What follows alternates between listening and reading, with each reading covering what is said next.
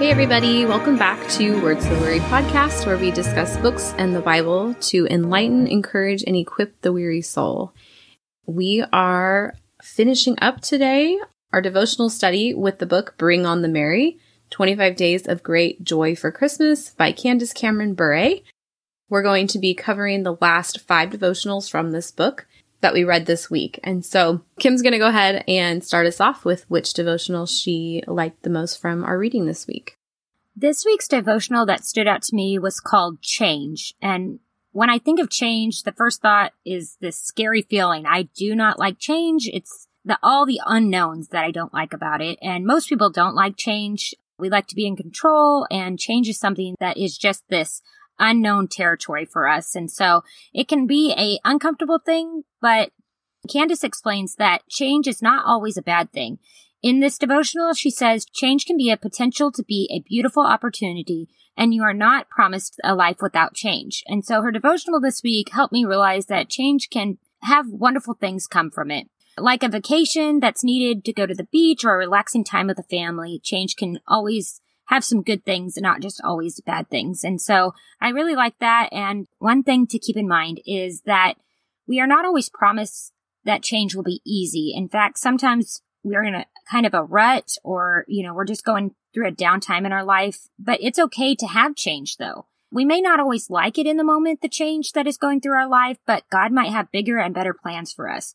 Candace encourages us in the hard moments to turn to our never-changing, ever-steadfast Jesus, the only unchanging and constant presence in our life. She says, it's in the character and presence of our Savior that we find hope and steadfastness in the middle of life's storms. That part was so encouraging to me, just to realize that change isn't always going to be a bad thing. We have Jesus to rely on. He is our safe place to be. He's the one we turn to. Well, Kim, they say great minds think alike, and that must be true because Change was also my favorite devotional from this week. I felt there were a couple that were really good, but I also didn't want to repeat myself when I shared about it. And so this one I felt was a topic that we haven't really talked about this series. And I think this was a favorite for us both because it is such a relatable topic. Change is a constant that we deal with in life, whether it be a move to a new house, a new career, or even just watching our kids grow up and realize that our interactions over time have changed with them too. Candace talks about how many people this time of year might be dealing with changes in their life in regard to this holiday season. On page one seventy, she says, maybe you are celebrating Christmas alone or without a beloved family member this year, or maybe you're hosting Christmas for the first time and feel overwhelmed. Perhaps you are trying to figure out how to make Christmas special despite fewer presents showing up under the tree. Christmas is full of tradition, but as time goes on, it can also mark seasons of change.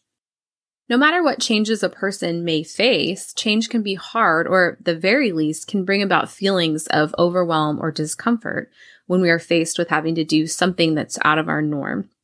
But like you pointed out, Kim, she says here within this devotional that in these moments, we must turn to our never-changing, ever steadfast Jesus, the only unchanging and constant presence in our life. She references Hebrews thirteen verse eight, which states that Jesus is the same yesterday, today, and forever. In those moments where things seem uncertain or uneasy to do when those changes are happening in our lives, may we continually cling to the one who is unchanging, which is Jesus. May we remind ourselves of the moments where he has in the past faithfully upheld us in hard seasons of change, and rest in the comfort of knowing that he will be there to do it again for us today and the next day and forever. Candace recalls when her kids were small and how she had a strong dependence on God to help her through the trying and exhausting seasons of caring for little ones.